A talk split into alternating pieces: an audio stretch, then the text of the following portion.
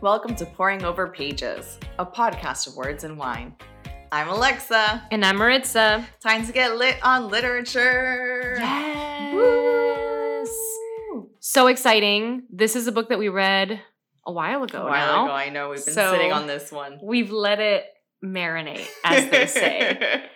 and what's really exciting about this book is that I think it's a very polarizing book. That's there are people what, who what you told me. love it. There are people who really hate it. I, I would say hate the ending Okay. more so than anything else. So this is going to be an interesting discussion. And then we also know that a film just came out, right? The movie based on this book. Where the crawdads sing. We have not watched it, but we're keen to hear from all of you, those of you who have watched it and want to give us your opinion on the adaptation. And we can make that a kind of separate part of the conversation as we move a fun forward. bonus. Yeah, because you know that movies always change the book. Like Yeah. without a doubt. You never get a straight up, you know. I'm that bitch that always says the book is better because it you is. Pick it apart. Because it is. The book is always better. I can't say that definitively in this case because no, I have You not seen seen the movie. Eventually, I will. I have a very deep seated fear of movie theaters. So when I can watch this in the comfort of my own uh, home, I will do that. Yes, I prefer my home. Yeah. The theater. theater's not really my place. It's not my favorite place on earth. So when we have the time, we will, I think, pop another bottle of champagne as we're Yes. drinking now, and we can watch it on your couch, Alexa. Definitely. I think that's the way to go. and uh, before we get into the book, we are pairing where the crawdads sing with Laurent Perrier uh, Cuvée. Uh, their Brut Cuvée. We went fancy. Fancy and it's uh, delicious, and I'll get more into the details later. And just just just for everyone who's listening, Alexa also has the glasses that say Laurent Perrier on them, and so we're drinking them in this like really fancy way. I feel very. This is just like the right way to do a Saturday oh, afternoon. Oh, totally. I feel. it's perfect, and I'll talk about glassware later too. Yes. so you guys have more more tips and tricks on that. That's super exciting because uh, I, you, you've never talked about that before. No, And I think a lot of people are really curious about exactly that, you know, why you choose one glass over another and and the differences, and especially when you're thinking of champagne. And Mhm. I do know one thing. I hope this impresses you, but I do know that coupes are really just because they're sexy. There's like no purpose, right? Yes. you're right. I knew that. I knew that. So we can do the Gatsby thing, you know, For if we ever feel like we want to look that much fancier. Fancier. But we'll get into the champagne, which is delicious. And so that means that we're going to be drinking it fast and this Yeah, this conversation whole will get loose. But overall, I mean, what were your what were your thoughts on the book? Did you are you one of those people who loves it? Are you one of those people who hates it? Let's just like knock Put that one out out. there. Yeah. I loved the book. I thought it was very it was beautifully written. I could picture everything in detail that the author um, wrote down for us to to envision in our minds. I love the main character. I felt I felt for her in a lot of different moments. I had a lot of empathy for her and her family and the struggle and I I loved the ending, which might be controversial, but I don't really care. I'm with you. I'm with you on that. I totally agree. I absolutely loved this book. I loved the ending also. And for those of you who haven't read it, if you do want to read it, this is a good moment for us to tell you that we are going to discuss spoilers. It's not Yeah. something we usually do, but we feel that this is such a plot driven book Mhm. that I think it's necessary. So if you want to read it or you want to watch the movie, now might be a good time to pause, maybe come back to this episode Yeah. later.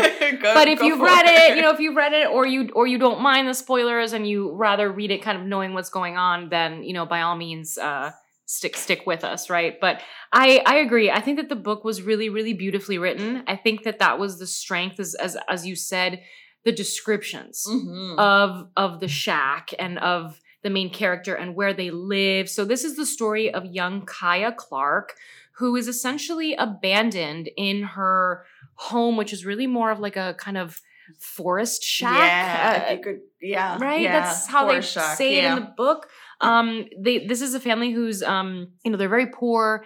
They live in this shack outside of town. This is the 60s in north carolina. Mhm. and her mother ends up leaving because the father is incredibly abusive. And then one by one the children start to leave as well as they get old enough. I believe she was the youngest yeah, of a, i think it was six It was children a ton of children, a ton of children. Yeah. and so she ends up staying in the shack after her dad kind of comes in and out for a few years and then eventually just disappears. And at that point, she's kind of raised herself, I would argue. She Yeah. knows how to make a, a very basic meal. She knows how to gather the equipment that she needs in order to kind of sustain a very basic Yeah. life. Go fishing, catch things, like yeah, just basic The chores very around the basic. house. Yeah. And so we I think we empathize with her from the very beginning. We are put in a position as a reader to, I think, face a really harsh reality. The family is so broken. The father is so physically and emotionally abusive, leading the mother to leave and leading the mother to leave her children behind, right? Because Mhm. that's a whole element of the book as well. And we'll talk about that because this concept of like being better alone than in bad company is a huge theme in the book. So we're definitely going to dive into that. Major. But as readers, we're I, I think we're put in a really tough spot. It's it's a really tough book in that sense. But Kya is a really inspiring character and she finds a way forward and she's just really amazing. She's resilient and she works hard. And it's not until some kind of outside forces, as you said, see her for who she Mhm. is. And she's given opportunities that I don't think she would have ever imagined, right? No, so. So that's really kind of the gist of it. Um, a lot happens. so much. a lot happens, but she one of one of the first characters that I want to talk about because I can't help myself and because I love this character so much is Tate. Tate is such a cutie. Tate is the So sweetest sweet. thing. So Tate was friends with Kya's older brother Jody, who does leave at one point, right? Leaving her behind. I believe he was the last brother to leave. Yeah, the last one to go. And he was friends with Jody and knew who Kya was, knew her since she was very young. yeah, saw her grow up. Exactly. So I I think had a certain bond with her or felt a certain empathy and compassion towards her. And he shows up to the shack after a few times of kind of loosely running into each other. And he offers to teach her how to read. That was so sweet when he offered. I'm like, oh my god. It's so 'Cause she doesn't even make it through a day of school. Right. Social services come to try to make her go to school, and she lasts a whole day because everyone was calling her, you know, swamp rat and this and that. Yeah. and yeah. and she gets really good at hiding from the social worker and uh, she gets really good at essentially dodging all of these things that are supposed to be required of her but instead she finds i think peace and solace her. By living by herself and by living this life that to some people sounds really horrible and, and i'm definitely one of them but i see how weaving that with this idea of like better alone than in bad company Yeah. that the book is really successful in pushing that narrative forward No, i think Definitely. And she's very smart. She's very driven herself to, first of all, just to survive in the marsh by herself. But then also, once he offers the lesson of reading, she's very driven to to read and she like devours all the books he brings she just like gets everything quickly and she's a really smart girl who didn't have the opportunities that could have afforded her a very different life And that is a metaphor for something that me and you talk about all the Mm-hmm. time. Just feeling like our perfect world would mean that everyone has the opportunity to propel themselves forward with the Yeah. gifts that they were given or with the opportunities that they choose for themselves. And so Kya is kind of a metaphor, I think, for so many young children who don't make it out of poverty or Mhm. who find themselves in incredibly difficult circumstances through no fault of their own and who are brilliant and who have so much potential and so much capacity and don't ever find the opportunity that's going to work for them right Yeah. i mean she she does right and so yeah spoiler uh but we know that she does successfully publish a few books right Mhm. because she becomes a sort of marsh swamp expert yeah she knows the landscape better than anyone and that's something to note as well but i think that the landscape is very much a main character in this in this book Mhm. it's not just tate and jumpin who we'll get to and his wife mabel and kya and jody and chase dun dun dun Dun, dun, dun.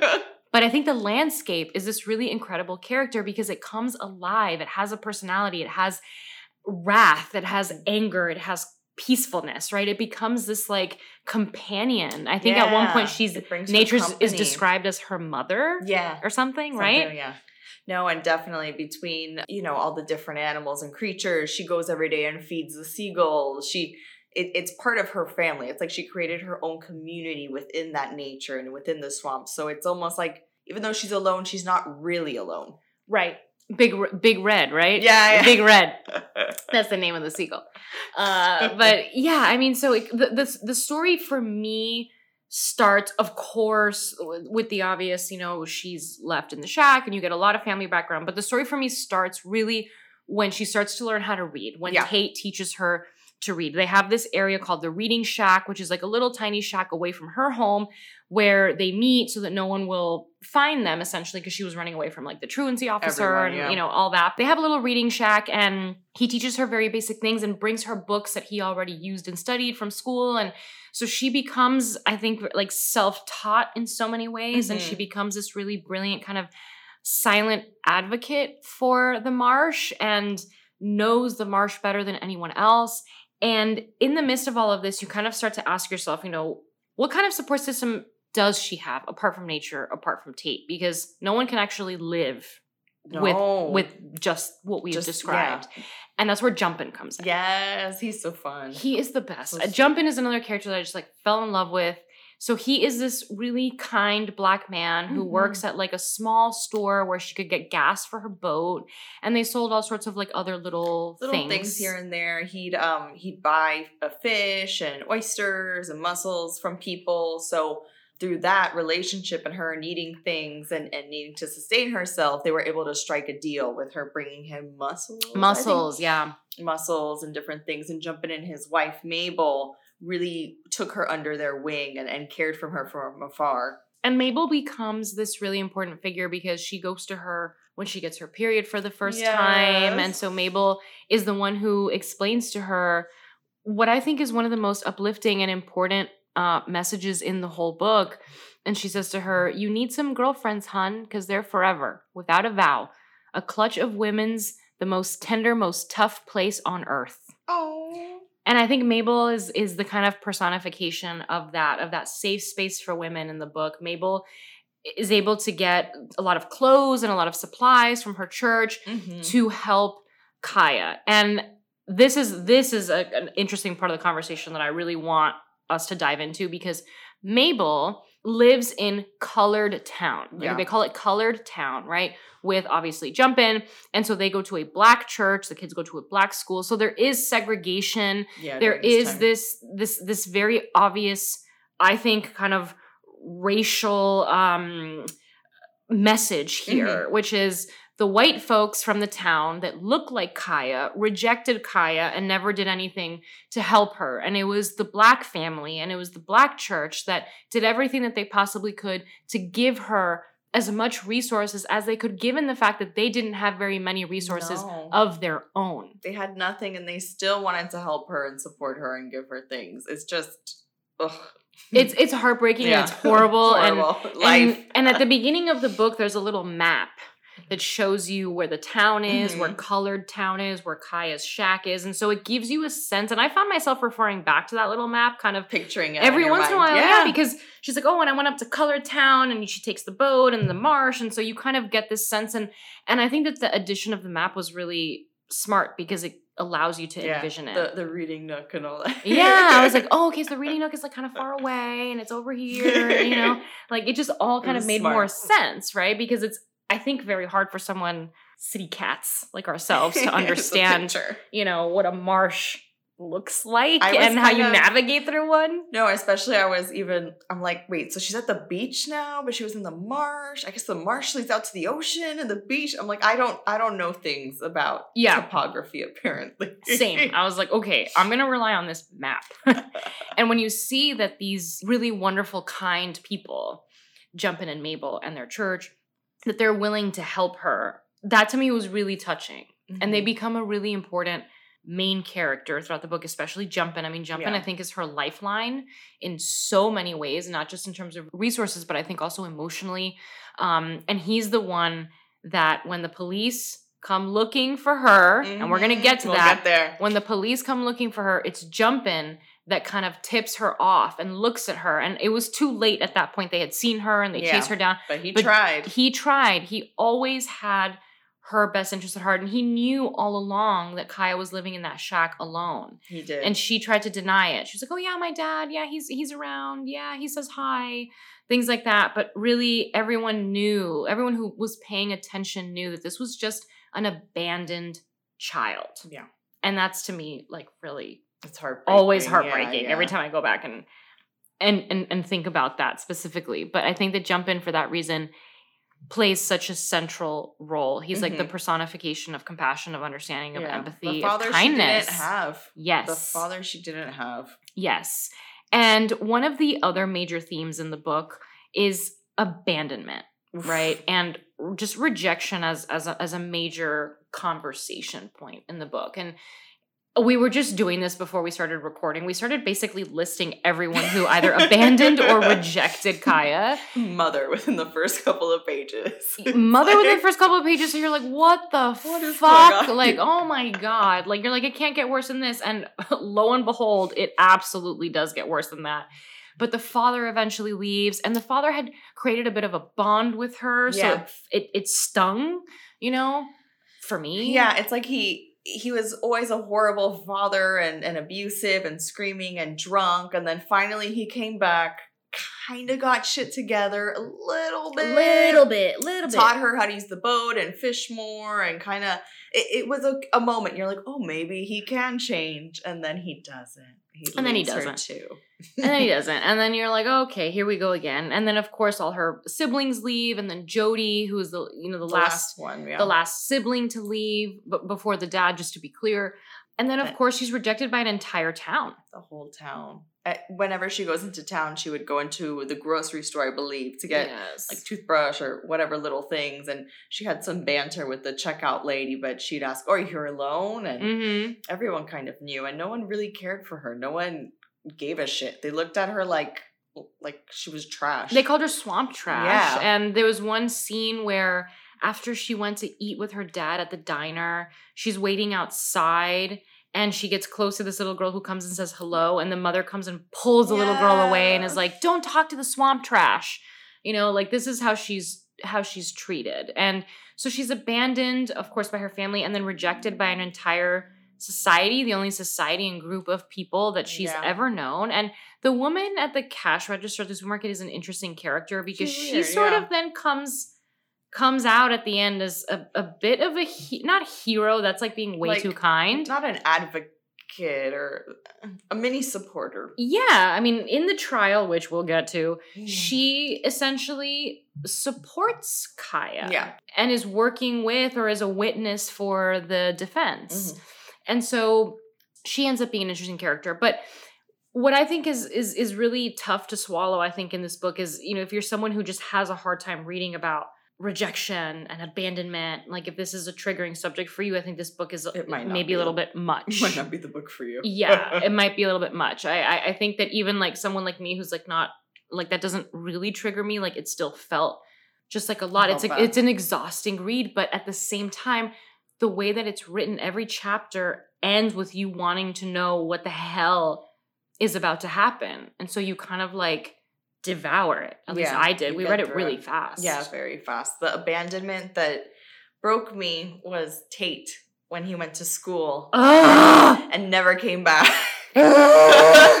So through um, their lessons and them bonding, uh, Kya and Tate began kind of a, a mini romance love story. they fall in love They alexa do. they, fall But in love. But then why did he do that to her? Exactly. And that's when I go on like my rant where I'm like, all men are trash. They're terrible. You can't trust them. They will never live up to what you need. Let them go. Dump him. Dump him. That's where that Maritza starts to come out. But it was so hard for me to It be that hard. because I loved him as a He's character so so, much. When Yeah. he did that, I was so pissed. Yeah, he essentially so they they she almost lost her virginity to him Yeah. in the swamp at some point, whatever. He got accepted into college and promised that he would come back and visit her all of the time. Weeks go by. And they would be together they'd be eventually. together. Yeah, weeks go by, months go by, eventually four years go by. And, And he was like, like I'm not, I'm not watching her, but like they lived in close proximity where if they were both using the marsh or they were Yes, both on the marsh, they, they could, could kind of see. see each other from a distance. And so you know that there are moments when he has seen her and For she sure. has seen him and they don't approach. And it's just like, at that point, she feels yet again obviously Yeah. abandoned by this guy who told her that he would come back for her. Mhm. And and I have to say, I would never defend a man. I would never, under any circumstance, defend a man. I don't think I ever have. But I will say this I think that he was afraid of the two worlds sort of colliding because he wanted a better life for himself. And he saw Yeah. college as an opportunity to leave the marsh. And he saw it as an opportunity to, to, to try something new and that she could come with him. That Yeah. was really the initial vision.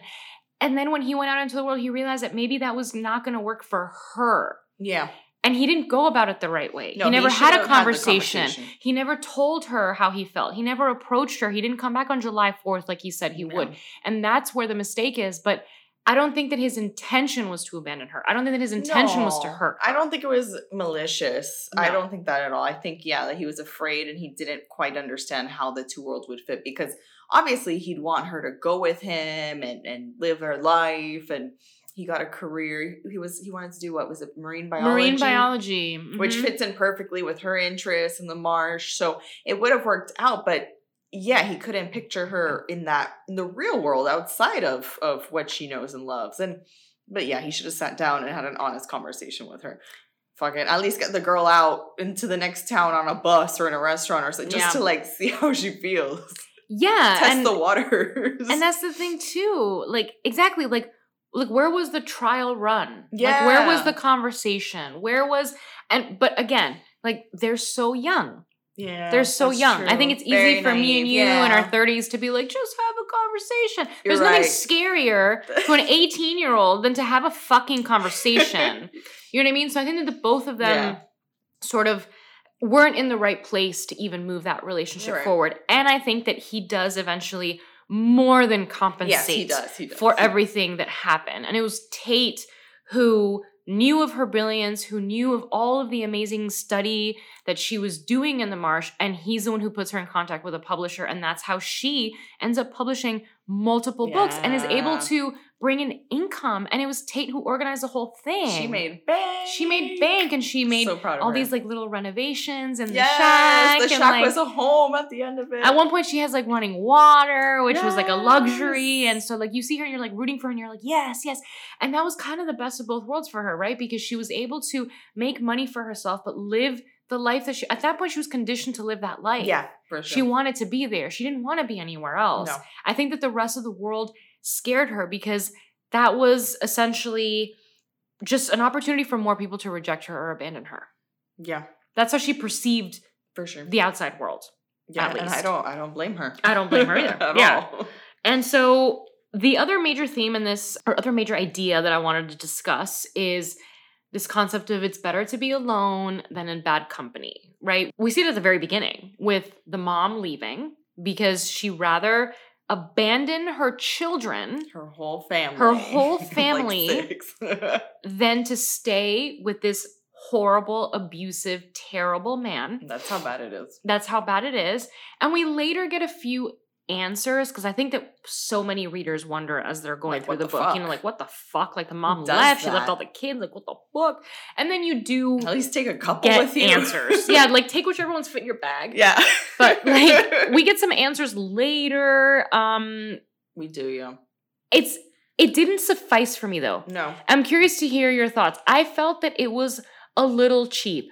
I don't think it's I don't buy the fact that the mother went through this like horrible moment where she f- even forgot her kids and then one day kind of woke to it and realized what she had done and went and like spiraled weird. like I don't know I don't know anything about mental health in a professional sense I don't know how real or not real that storyline was or maybe I just don't like that it was presented to me as something very quick and fast That's what it was. but it I felt think. cheap Yeah, it was very fast. It felt like an afterthought. Like she wrote it as an afterthought of like, oh fuck, I just made this mom character that's basically talked about throughout the whole book and she's a shitty person, but we need to like redeem her now at the very end. And how do I do this real quick and wrap it up in a bow?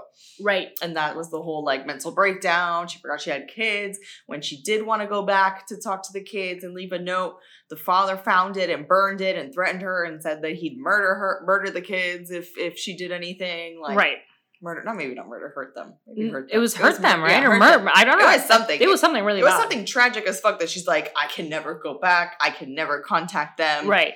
Right. It was something that essentially barred her Yeah. from the opportunity of she like obviously reconnecting didn't with want her them kids. hurt. Yeah, yeah. Yeah. So So it was it was enough of a reason, but I don't like how it was presented to the reader. I Mm-mm. don't think it was enough. I would have liked actually to have known more about the mom. I would have liked to have known more about her life after leaving. What we get is just a few pages, and what we get is kind of secondhand information from Jody. I know that we have to get it secondhand, Yeah, but I I. I think it would have been nice to just have some more information because she's an she's an interesting character because in many ways I think she's probably one of the bravest characters. I mean, second to Kya. yeah. For you to leave your kid, I'm like, okay, this is such a hard thing to like say because I'm not a mom. I don't fucking know, but like, I think it's, I think it was really brave, even though awful that she like left all her kids behind. Like, she felt like she was on the verge of like being killed, and she was in this like horribly abusive home. And I think it took a lot of guts for her to say, I can't be here. Yeah. I'll figure it out. I'll I'll reach out. I'll try and take my kids later.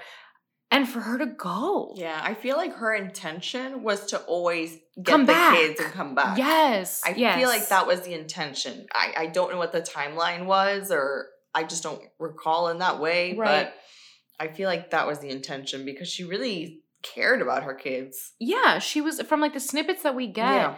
pre her leaving or the flashbacks, we know that she was a really caring and loving mom. And so I think I think that she's this like imperfect character that I can't help but empathize with and and that's just because I think that it's it's hard when you when you read about women that are in situations that are incredibly abusive and manipulative and harmful and you can't ever not clap for a woman who chooses to leave.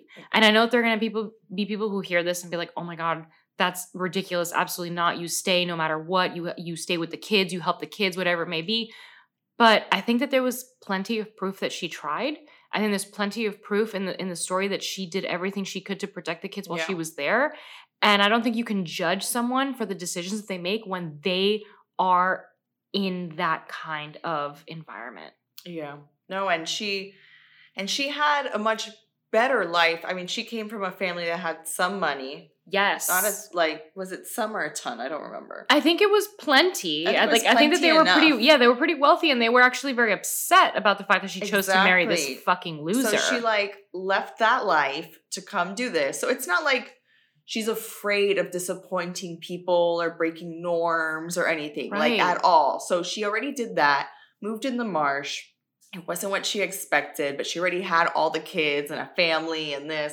So to stick it out all that time, even though she could have a perfectly comfortable life back in Louisiana with her family, mm-hmm. and then I mean, I guess everyone has their breaking point. And Yeah. that was that. Exactly. And that's why I do have like I have admiration for her. And I and I think that I that's why I would have wanted to learn more about her. And yeah, we need we need a refill. We need a refill. We need a refill.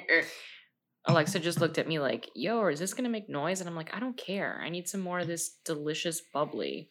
Yes. Can the mic pick Oh, up yeah. those bubbles? I hope so. I hope so. Oh. I hope so. So effervescent. I also really need the second glass for the fact that now we're gonna talk about Chase Ugh. fucking Andrews. Ugh. So we're still on the theme of better alone than in bad company.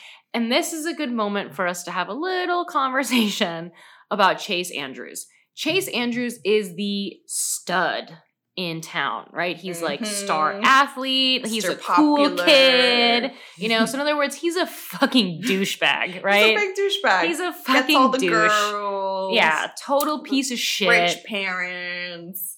I think his parents own a lot of the town. Yes, yes, yes. It's like very stereotypical. Yeah, Right? like Like, you're just like, okay, we get it. We everyone knows who the Chase Andrews of their town is. Get it? You're God's gift to earth. Exactly, Chase, exactly. Of course.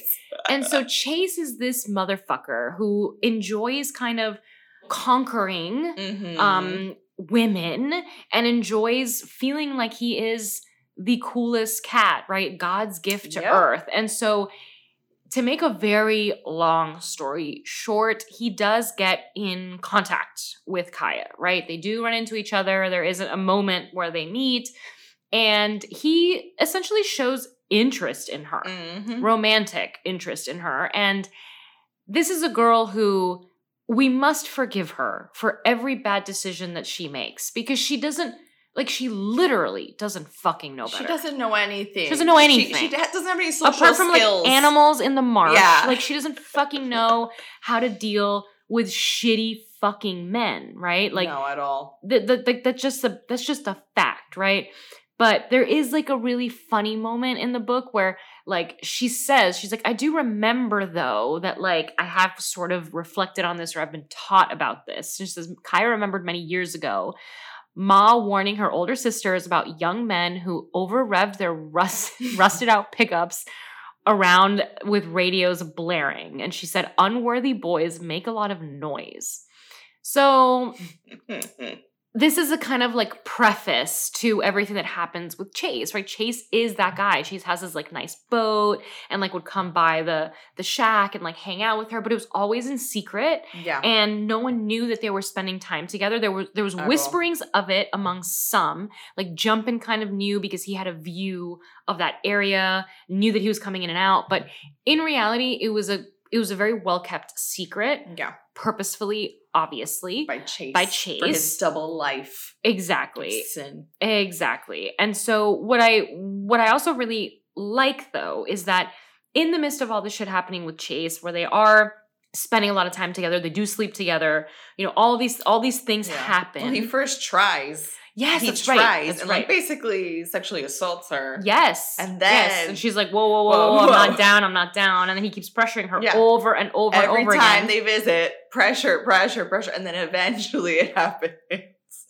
What a fucking I know. I get. I get even more mad every He's time I think about it. fucking piece of shit. But what I really loved though in the writing is that the author compares Chase and men like Chase to all these different things that happen in nature. Yes. And so we we learn about like all these different types of like animals and bugs and stuff that like know how to I don't know how to phrase it, but Like- like respond to this kind of thing. And so she even says like nature is audacious enough to ensure that the males who send out dishonest signals or go from one female to the next almost always end up alone.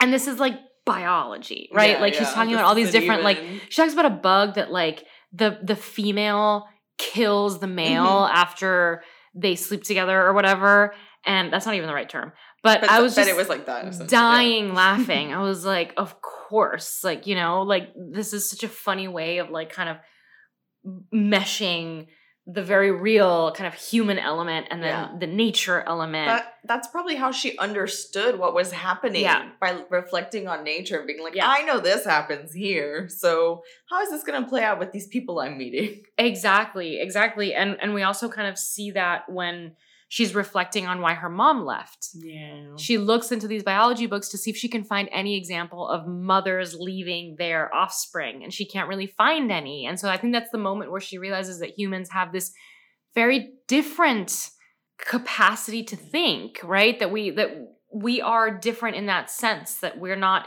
just wired to love our children that we're actually far more complicated and that Mhm. there's really no explanation and so there's this moment where she says i guess some things can't be explained only forgiven or not Mm. and i thought that was a really kind of a nice thing Yeah. I, I i like that thought because i liked i would like to believe that yeah there are some things that can't be explained No, at all. you either forgive him or you don't, and you either move forward or you don't, and you decide for yourself what you want your life to be like. But not everything has to make sense. I No. think that, and we've talked about this before, I think that when people try too hard to make sense of things, that's when we get ourselves on the wrong path. Yeah. Just accept things as they are, make of it what you will, but don't try and Peg some meaning yes, to it. sen- or think like- sentimentalize it. yeah, or like this happened to me because I did this. Right. Or yeah, just take it for what it is. Something something happened and there's reactions to it. Right. Yeah. And so again, Chase becomes, I think, the personification of you're really better off by yourself Yeah. because this guy is such an absolute piece of shit. And so there's this really heated scene where he sexually assaults her after they've already broken things off. I think at that point she didn't Yeah, want to see up. him. Yeah, yeah. Um, and so he runs into her at a beach. He sexually assaults her, almost manages to rape her. Yeah. Um, and she is seen, they're both seen by this boat that's Far kind of away. far off, and they see that she's like pulling her pants back up. And so it could be any it could really be anything. It could have been that it could have been that they just slept together, it could have been that she's running away. Like you can't make sense of what you see. And so that's when we get to the Chase Andrews murder. Dun dun Dun, dun, dun. So this is not only a coming of age story, it's not only a love story, it's not only a story of abandonment and rejection and society and a metaphor for the way that we reject those who are different from us, but it's also a murder mystery, which was my favorite part of the whole book. We know that Chase Andrews was murdered from page 1. Yeah, the very beginning. That's how we know. And so there are two kind of timelines where you have the sheriff and and those who are investigating figuring out what's happening with the murder and then you also have just Kya's life. Mhm. And so like the chapters sort of alternate. So you you know that you're getting to a point eventually where the two things will collide, they'll merge and you'll figure out what happened. So there's a trial, right? Yes. Because after finding some evidence, they find I think um, a piece of her hat, a thread Yes. of her hat on his jacket. He's found dead in the marsh, pushed off of, allegedly, the fire tower. Mm-hmm. And there's no evidence linking her to the crime apart from that one thread of hat Yeah. on his jacket, right? There was no footprints, there was no this, there's no fingerprints, there was no nothing. Nothing at all. And so it becomes this very stereotypical story of, okay, well, then let's blame it on the outcast. Mhm. Let's blame it on the one person who none of us give a shit if she spends the rest of her life in prison because she's not one of us. Exactly. Her mo- um, Chase's mom actually started the witch hunt on her Yes. because she Fucking said bitch. Yes, such a bitch. So while they were dating, loosely dating, um, Kya had given him a necklace with a shell on it. And she said that when the body was found, the necklace with the shell was gone and that he constantly wore that necklace. So it must be her. She must be linked. And that's how they started the witch hunt on her. Because the mother knew Yeah. that they were spending time together. He was, again, always keeping it kind of secret, but the mom did know. And there were a few Yeah. whispers around town that they had a thing, but no one made anything of it because it's it sounded more interesting when you kept it a rumor, right? Like no one made yeah. Made the actual connection. And so, yeah, absolutely, it was the mom who mentions to the sheriff, "Hey, you know, this necklace that Kya made for him, he wore it every day, and then suddenly he dies and it's not there. Like, what the fuck, right?" So, Oh, he's married at this point too. Yes, that's let's, right. Let's mention that. yes, that's right. He decides to marry this girl that he's dating while he's also dating Kya. But of course, Kya never comes to town, so she has So no fucking idea that he's like about to get married, and it comes out in the fucking newspaper Mhm. and she sees it and that's how she finds out and that's why she's like you know what? Fuck it. Like fuck you. I don't want to see Yeah. you ever and again Then he came to Then- assault her, and then he came to assault her, and blah, then- blah, blah, and blah, that- that's where we are now. exactly. And so my favorite part of the whole book was the trial. Yeah, it was so well written. It was so interesting. It made me feel like i was actually in a courtroom. And what's really cool is that like the whole time the reader i think I mean, I don't know, but I think that the reader is like, oh my God, this is so fucked up. They're blaming her for something she didn't do. yeah, And so the trial, you know, when you're when you're thinking from the defense's point of view, you're like rooting for the defense. But then you're also kind of paying attention to the prosecutor and you're like, "Oh, that that makes sense. yeah. That Hmm, could. Whoever murdered Chase obviously did that. Yeah, that makes sense." Yeah, so the prosecutor's case is really smart. And as the reader, I hate to say this, but you start to doubt Oh, for sure. You start to doubt Kya's innocence. You're like, well, Kaya doesn't know the marsh very well, and she would know that the tide rises at this time, and so therefore any footprints would Or, be you know, missing, yeah. you know, or submerged in water, and so therefore washed away. Like, so you you become this like you know this like fucking forensic files yeah. investigator while you're reading the trial because both sides make They- really good arguments. they I have to do. say, as a They really juror, do. I don't know what I would have done. It could have gone either way. Could have gone It either was way. Really good. Really fucking good. But the lawyer who takes her case pro Oh. bono, this absolute Amazing. angel of a man, he makes the argument at the end, at the very, very end, the closing statement was basically him saying, you know, did she did she do this or do you guys all believe that she did this because she's an outsider Mhm. right and he frames it as Kya being the real victim. So I want to read a little bit of his statement. He said, Yet in reality, She was only an abandoned child, a little girl surviving on her own in a swamp, hungry and cold, but we didn't help her. Except for one of her only friends, Jumpin, not one of our churches or community groups offered her food or clothes. Instead, we labeled and rejected her because we thought that she was different. But, ladies and gentlemen, did we exclude Miss Clark because she was different, or was she different because we excluded her? And that's how he ends it. Yes, it was so good. And as a juror, I would have been like, fuck yeah, you're right. She's innocent. Like, I would have Yes, rallied. We're horrible people. We're horrible. We I need can't believe us. exactly. And so, again, spoiler at this. If you've been hearing us for this long, then you then you know. then you should know. Um, but basically, what happens is that she gets let off the hook. Right? She's Mhm. found um, not guilty, and everyone is everyone who's reading the book is thrilled. I think. Yeah, Right? Like I as a reader, you're like, yes, I'm thrilled. This is Like, exciting. And at that point, other spoiler, which is my favorite, she's back with Tate.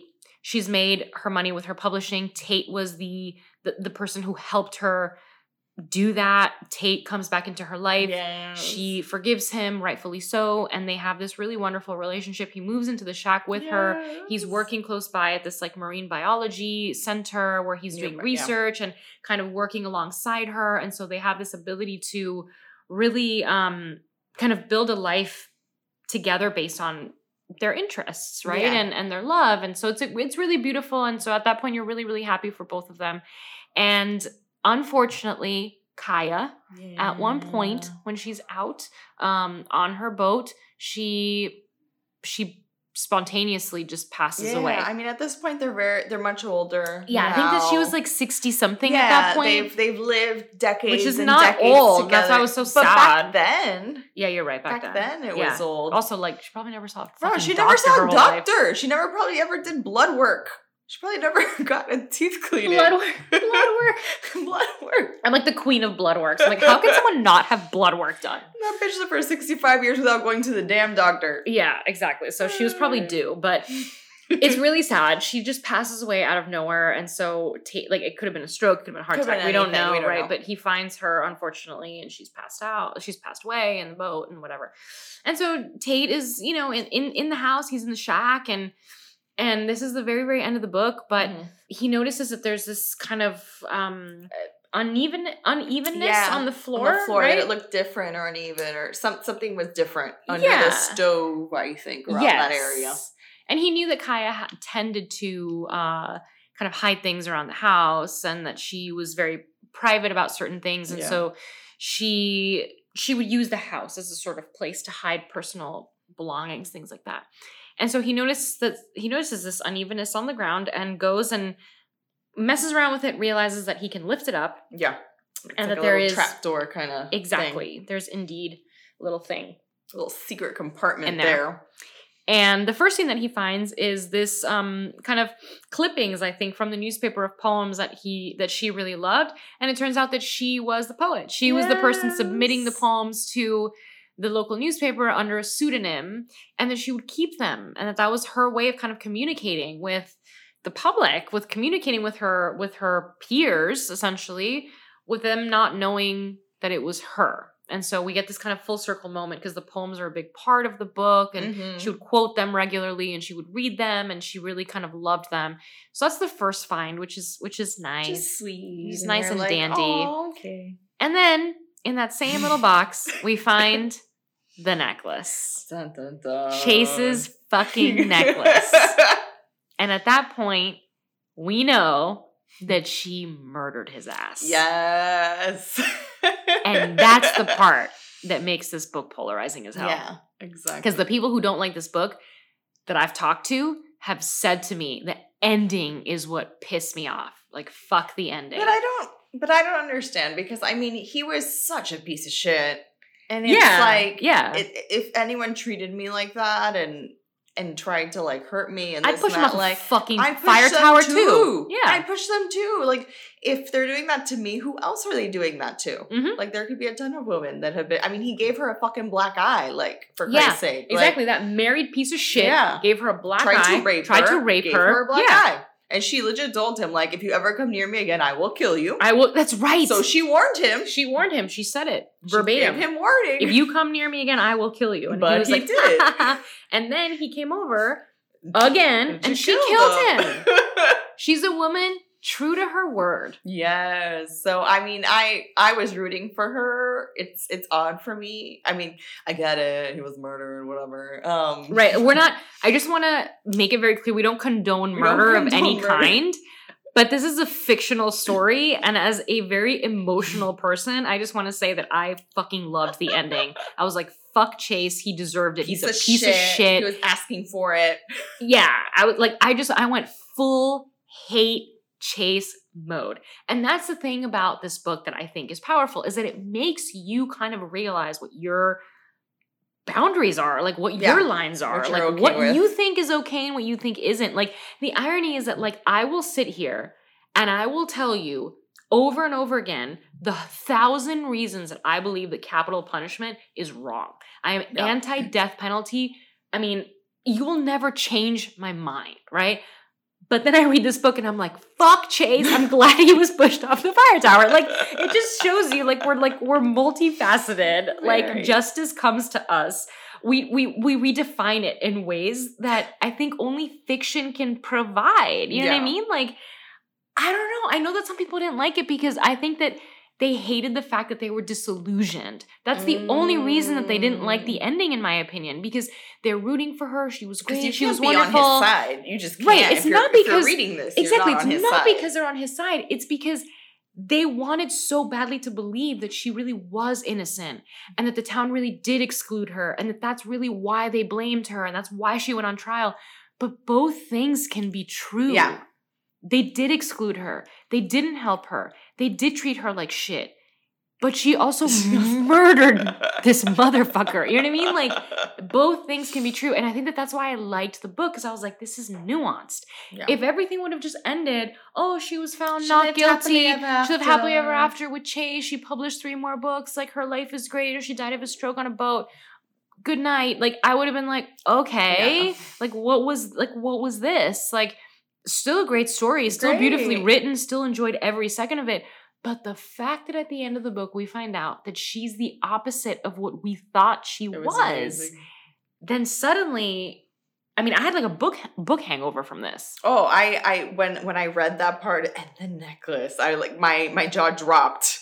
I was shook. I was like, what? shook. And I'm like, I was coming back from Bimini, so I'm on like the ferry with a bunch of chaos and crazy shit, and Sean is like half asleep, and I'm like, oh my god, and I have like tears. I have tears from her dying, and I'm Yep. kind of like, oh, that's the necklace. And he's like, what's wrong with you? I'm like, the just the book. It was different than I thought. it would be." this isn't what I expected. I thought she was perfect. I didn't think she would I mean, ever it's do fine. this. I'm glad, but uh, you know, No, I hear you. Like that's exactly how I felt. It's exactly how I felt. And I was like, you know what? Like that's what makes this book so fucking polarizing. It's the fact that people don't want to come to terms with the fact that she wasn't a perfect character. yeah, And that's to me what makes this a successful book. is when a book can prove that you that a, that the character can be and should be nuanced and imperfect and that we root for them anyway and that the metaphor of all these different things that come up in the book that those things are true too. It doesn't mean that one thing they're not mutually exclusive is what I'm trying to say. yeah, for sure. And so that's what I enjoyed. And that's what I loved about the book. And so I'm curious, you know, we will watch the movie eventually. We'll get back to everybody. We'll probably post on Instagram what our thoughts are of the book. We'll definitely get to that. Um, because I think it's a it's a very different conversation to have you know, to have a chat about an adaptation. That's just a different conversation. Like I wanted like I think that both of us wanted to dive into the story, we wanted to dive into the themes, we wanted to dive into what makes this book tough for some people. But I think that the conversation of a successful adaptation is a very, very different. Oh, conversation. Oh, definitely. So we can have that separately. We'll probably do that, you know, through Instagram and get everyone's take because I know a lot of people have read the book and watched the movie, Mhm. and I think we'll get a lot of opinions. Um, so I'm super curious to hear from from everybody. But for the sake of this episode, we wanted to dive into just how great, you know, this this book was. Yes, loved it. It was a good read. I was happy to to get through that. I was thrilled. So cheers to that. And now we move on to some people's favorite part of the podcast. the, the drinking part. So Laurent Perrier. Yes. Delicious. So delish. We are drinking their La Cuvée champagne. It's the brut, not the rosé. Um, and then for this episode, I took my inspiration from the marsh. I thought if I were in the marsh eating, you know, crawfish and uh, oysters and mussels and, and, you know, shrimps and whatever they're catching off the, Yeah. the sea there, what would I want to drink? And I thought, champagne. So I grabbed Laurent Perrier, this brut champagne, and I thought it was a good wine for it, story wise, food wise, and more. So let's dive in. Um, some may, may or may not know, but uh, Laurent Perrier is the largest family and female owned champagne house in France. So let's do that. Give it up for the women. The women. Yeah, and that spoke to me with this story really because it's they have a female driven narrative and so does Kya in this story. So it's been around forever. Established in 1812, Laurent Perrier has a long tradition of innovation in champagne and can be credited with many of the ideas that have defined champagne production since the mid 20th century. So not only have they been driven by women, but they've been women who are driving innovation. So Right. Creating a lot of the practices we see today. They were among the first to introduce stainless steel fermentation tanks to the region in the 1950s. They resurrected the non dosage champagne category with the introduction of their Ultra Brut in 1981. And they sparked the revival of non vintage rose champagne, despite during that time producers weren't really hip to it and they weren't taking that seriously. They didn't give a fuck. Yeah. And they did it As women tend to do, not give a fuck. And they're still a family controlled business and makes nothing other than champagne. That's straight up all they do. And they pride themselves on quality and consistency. And they attribute that to having only three chefs de caves, which is cellar master, head winemaker, since 1949.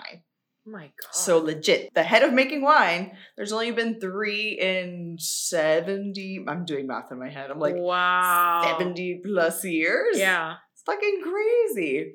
So this current generation includes sisters Alexandra. You might have to say that. Pereira de- Pereira de Nonancourt. And Stephanie. Meneux. Meneux de Nonancourt, who continued to maintain the brand's reputation for excellence. Wow, that's so interesting. It's fascinating, really, and they really, um, you know, drive all the innovation and are, are a well-known brand. They're they're across the world. Yeah, I mean, this is a super famous. I mean, we went fancy for this episode. Like, this is a super well known Mm-hmm. champagne. I think that you know, if you're if you're going to a wine shop and you want a really nice champagne, you're never gonna go wrong if you see Laurent Perrier, whether it's the rosé or this one.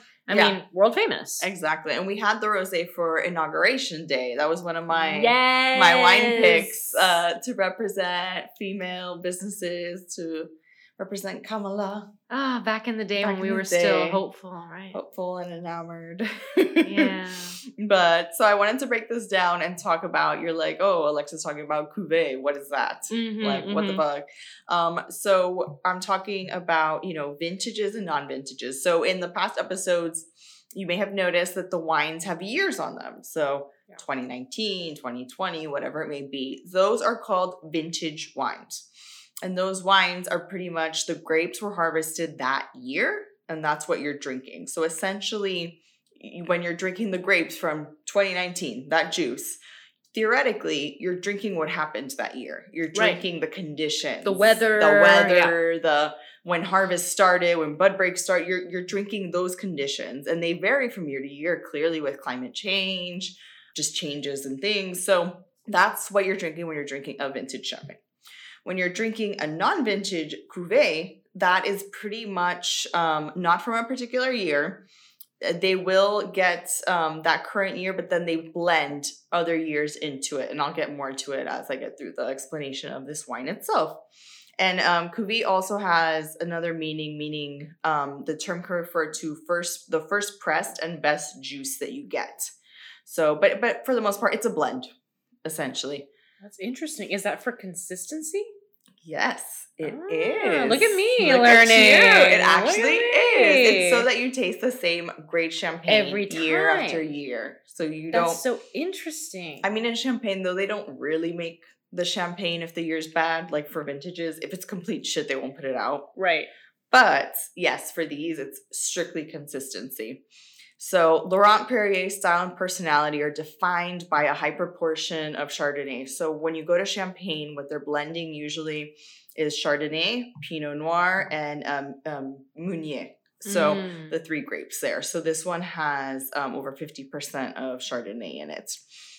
And for blending, only the musts of the cuvee are used. So only 80% of the grape juice is extracted from the pressing. Must is just um, the unfermented juice of grapes extracted by the crushing or pressing. So only 80% of that gets in here.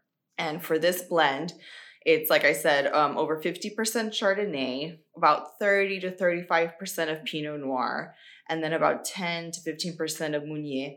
And then they have these reserve wines that are added into it. So between 15 and 30% to ensure consistency and style. That's so interesting. Yeah, and reserve wines are held back from previous vintages and they keep them like a system there, you know, to help for the production of non-vintages to overcome conditions. So if that year Right. like the, this year, I'm curious because in France they had a major Yes, heat wave. heat wave. like dude.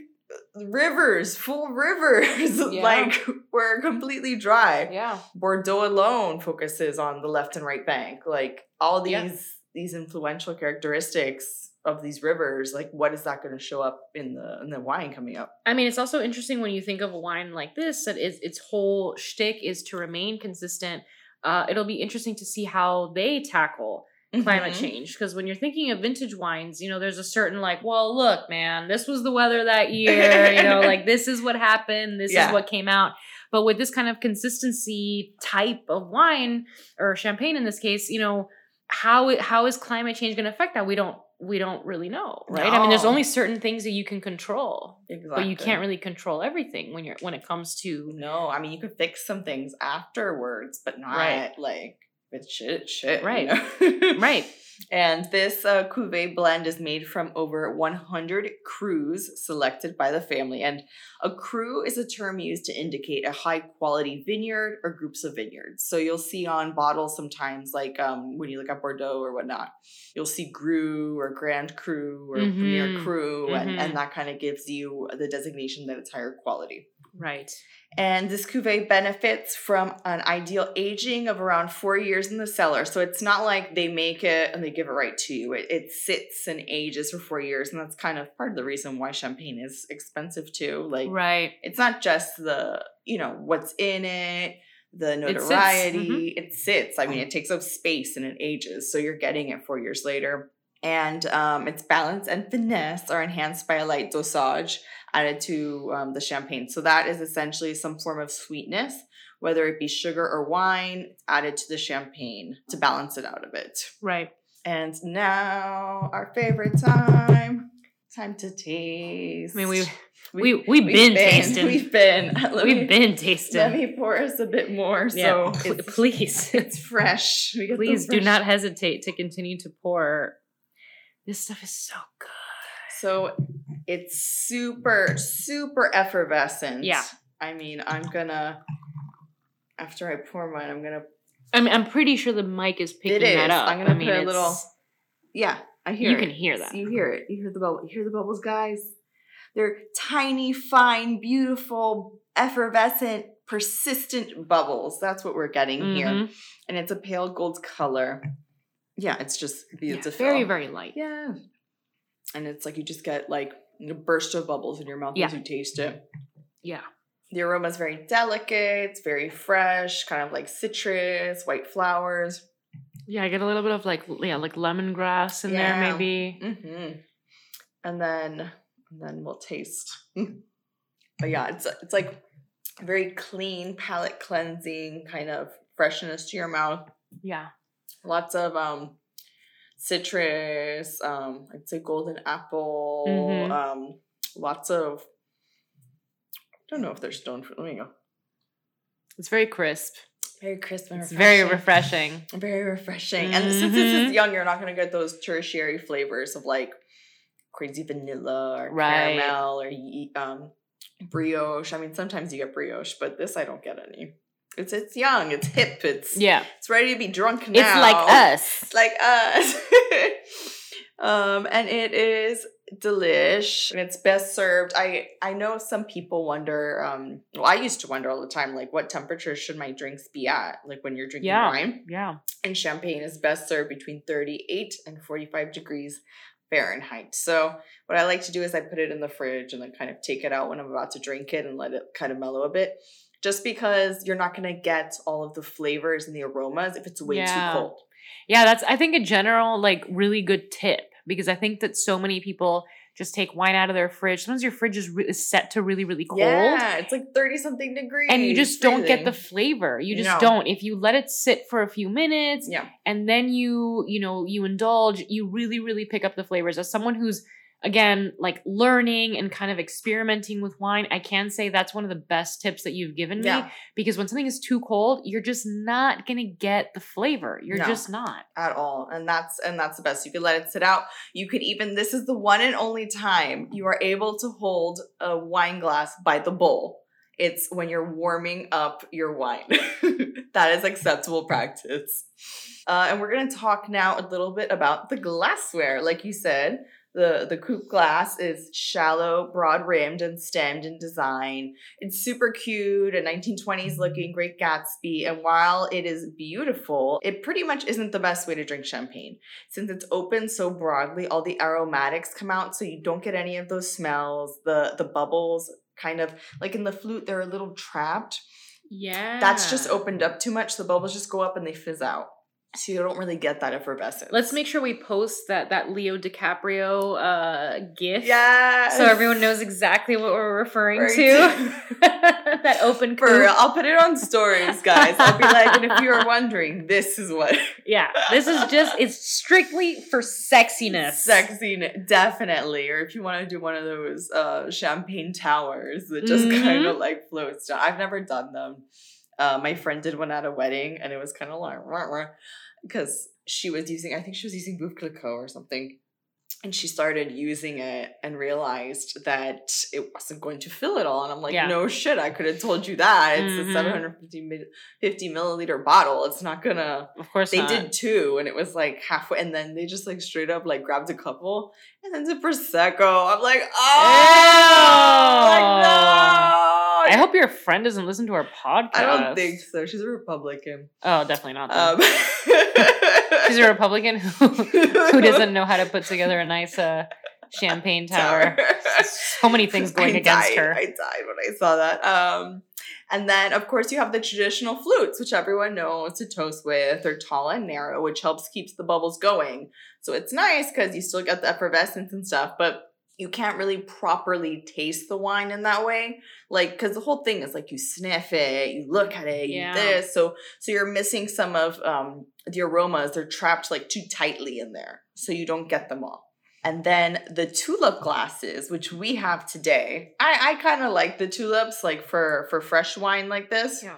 Um, so they look like flutes, but they have a narrow top and a wider bowl.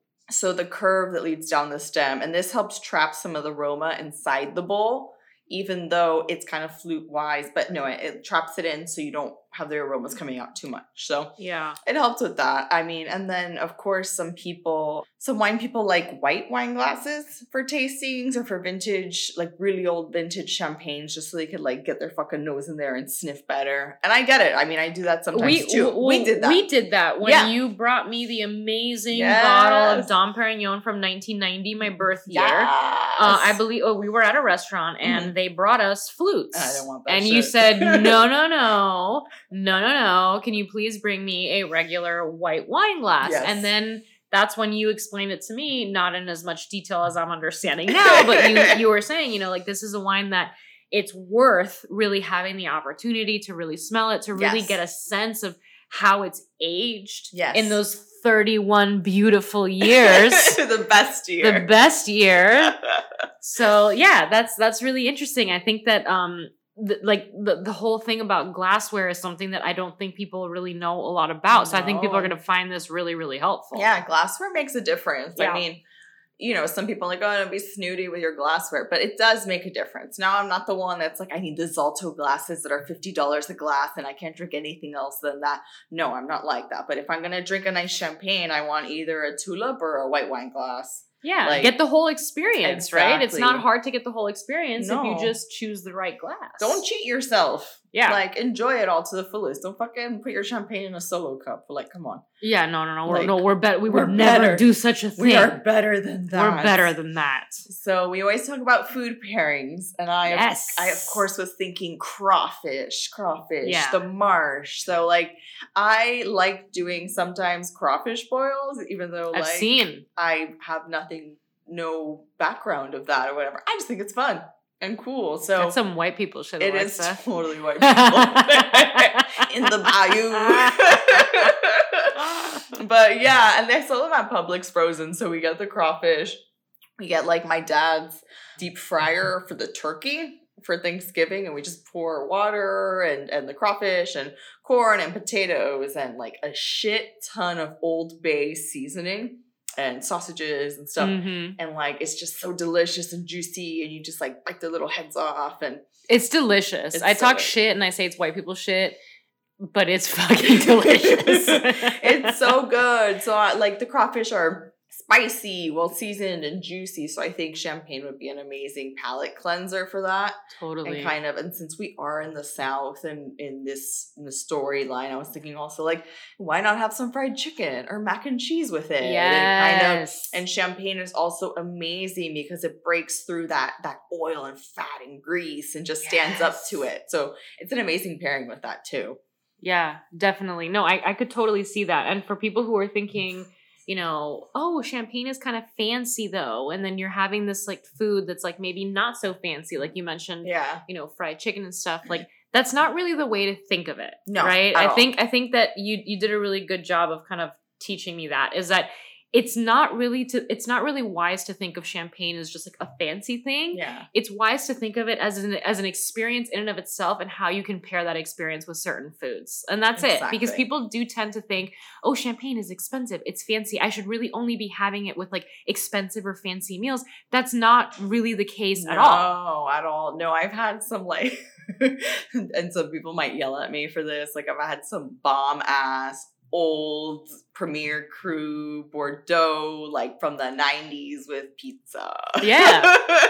That's fine. That's fine. I think as long as the pairing works, right? As long as like the flavors are kind of like doing their thing and it gives you the opportunity to like really let one shine as you're as you're drinking and eating. I think that's that's the experience. So I wanted to touch on that because I I want people to stop thinking of champagne as this thing that needs to be only reserved Mhm. for certain fancy meals or for certain fancy moments because I think that first of all, a we should be in- indulging on a regular basis. There's no such thing as a special occasion. Every day is a special occasion. Yes. Have your fucking champagne.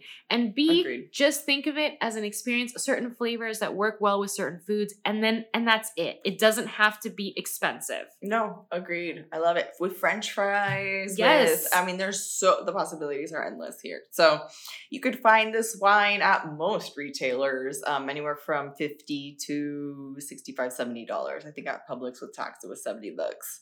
But it's great. And I think it's delicious. Obviously, this isn't a wine you're going to drink every night, but right. you can treat yourself whenever you want a little fizz in your life. Like Yeah. go for it. And and I thought, you know, I wanted to toast to the main character, Kya, and you know, how she came out in the end and and persevered and kicked ass and and fucked it and, and killed the man. And murdered a son Murdered of a a son of a bitch. And you know what's funny is that like when when we were having the conversation about figuring out which wine to pair with this, I was like, look, I really have no I'm not I'm not of any help here, right? Because I I know that there's no like wine in North Carolina, but I don't really know enough to like make any sort of definitive statement. But I will say this. I didn't know what a crawdad was. I didn't know that it's a crawfish. I was like, I know what a crawfish is, but I had to Google what a crawdad is. And I was like, why are there so many names for this same fucking thing? So then once when you were like, okay, no, like, yeah, we can pair it with like crawfish, I was like, oh, oh, okay. And then like things made sense, but I was like, what the hell? And the then crawdads. and then last note, I just want to mention that where the crawdads sing is something, it's it's a quote that like Kya and Tate sort of bonded over, right? It was something that Tate had said about Something like, that, it yeah. was, so it was very sweet. So the title also has this like really nice kind of meaning to it, and when you read the book, you'll you'll also catch that. Yes. Yeah. So this is a great conversation. I hope if you guys stuck through, I'm sure you read it or, or watched it and, and could relate to our conversation. If you you didn't stick through, um, I hope that this inspired the parts and bits that you got inspires you to now read the book or watch the movie Yeah. and engage with us. Um, we, I don't know if you guys saw, but we launched some awesome merch on our Etsy shop for abortion rights and um, some t shirts, some totes, some notebooks. Um, and like always, subscribe to our newsletter. Follow us on our Instagram, linked in the episode notes. And yeah, thank you guys so much for listening and just review us, uh, subscribe, like it. And yeah, cheers to another amazing episode. Thank you all so much. Yeah. Cheers.